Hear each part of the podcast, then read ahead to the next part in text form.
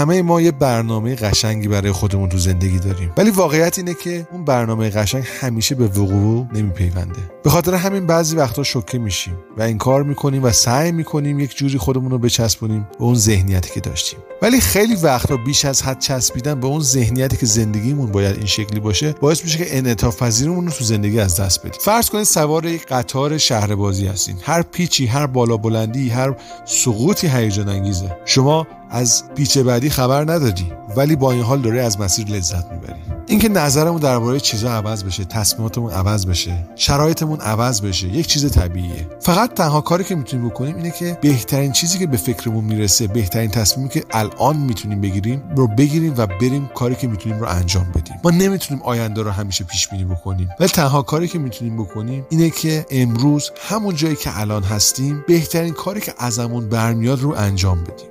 اگر می‌خواید یک میخ رو در دیوار فرو کنید یا در چوبی فرو کنید باید با دو تا انگشتتون دو طرف میخ رو بگیرید.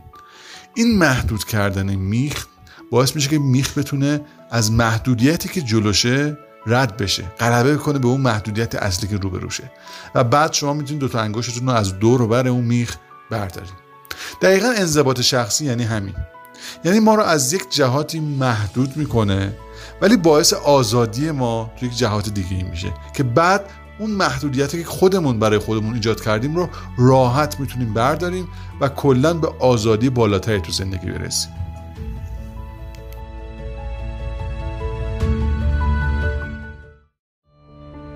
تو زندگی اگه انضباط شخصی نداشته باشیم اگر یک احساس زودگذر و بیاد رد بشه ما هم همراه اون احساس زودگذر میریم و تمرکزمون رو از دست میدیم. و وقتی تمرکزمون رو از دست میدیم فرصت ها رو از دست میدیم. اگه انضباط شخصی نداشته باشیم اگر تمرکز نداشته باشیم یه موقع حالمون بده یه کاری رو ول می‌کنیم. یه موقع حالمون خوبه میریم سراغ یه کاری که اصلا مربوط نیست به کارمون. یه کاری که شاید فکر می‌کنیم جالبتر از کار خودمون باشه.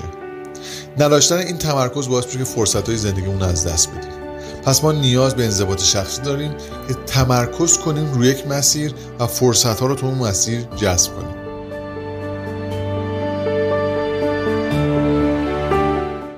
خیلی از پدر مادرها از بچه هاشون تعریف نمی‌کنن. میترسن که بچه هاشون به اصطلاح پررو بشن. البته نیتشون خوبه. یعنی می‌خوان یه کاری بکنن که بچه ها دائم تلاش کنن. به خاطر یه حسی در بچه ها به وجود میارن که انگار هرچی تلاش می‌کنن کافی نیست. بچه ها اینجوری یاد می‌گیرن که وقتی که کارشون تموم شد دوباره انتظار از کارشون بیشتر میشه. یه تکس تشویقشون نمی‌کنه. شاید بیشتر ازشون انتقاد بشه. این حس بدی نسبت به کار پیدا بکنن. این حس بد نسبت به کار باعث اهمال کاری توی زندگیشون میشه. یکی از چیزهایی که تو علم اقتصاد یاد گرفتم این بود که یک رشد سریع با یک سقوط همراهه.